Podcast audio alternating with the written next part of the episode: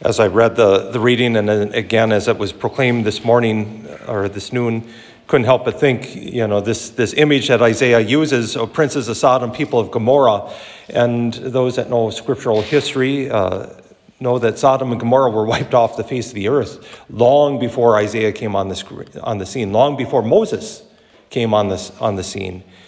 And so, he, who is he referring to? He's referring to the people of Israel of, of his time. And that, that would have been an insult, uh, insult of insults. But he, he's, what he's doing is he's, uh, of course, instructed by God, but he's drawing them to think about their sins. And because after all, uh, Gomorrah had done terrible things, Sodom had done terrible things, and yet they felt justified. They were Gentile. Uh, they weren't Jewish, of course, or uh, uh, um, part of the part of Abraham. And yet now the, the Israelite people, the, the people of Israel, having the law been given to them, having uh, been explained to them all the, all the rites and sacrifices that were required, and all the laws and uh, thou shalt and thou shalt nots, all of those things, they were doing the minimum. They were doing what they were supposed to do, but their hearts were far from the Lord. And that psalm, I will take no, the best translation I have heard of it, uh, I will take no bull from your house. God, uh, because uh, God doesn't want just us to go through the motions. He wants us, period. What does, what does He want? He wants us to offer praise. To offer praise as a sacrifice. And, and praise is something you cannot do if you are caught in a life of sin. Praise is something you cannot fake. You can't fake praise. Oh, we can fake prayer, and we can go through the motions per, perhaps and put a, put a fake smile on our face. You can only do that so long until your face starts hurting. It's, it takes more muscles to fake smile than it does to smile, I think.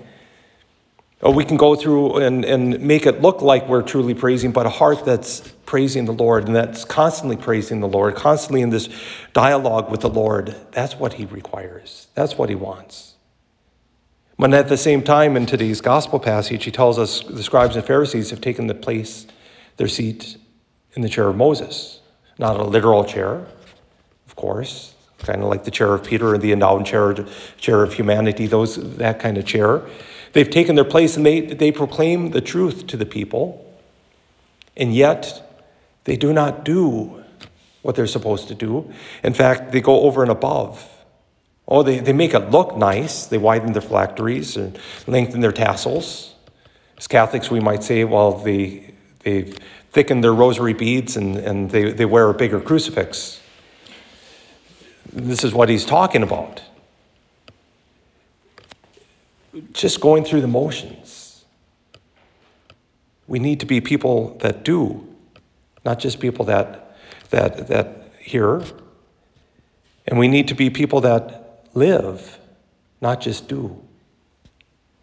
People that can offer our hearts, especially at this moment, this day, as sacrifice. Offer our hearts as praise. You cannot offer praise. You cannot offer sacrifice with the heart that wants to praise poorly.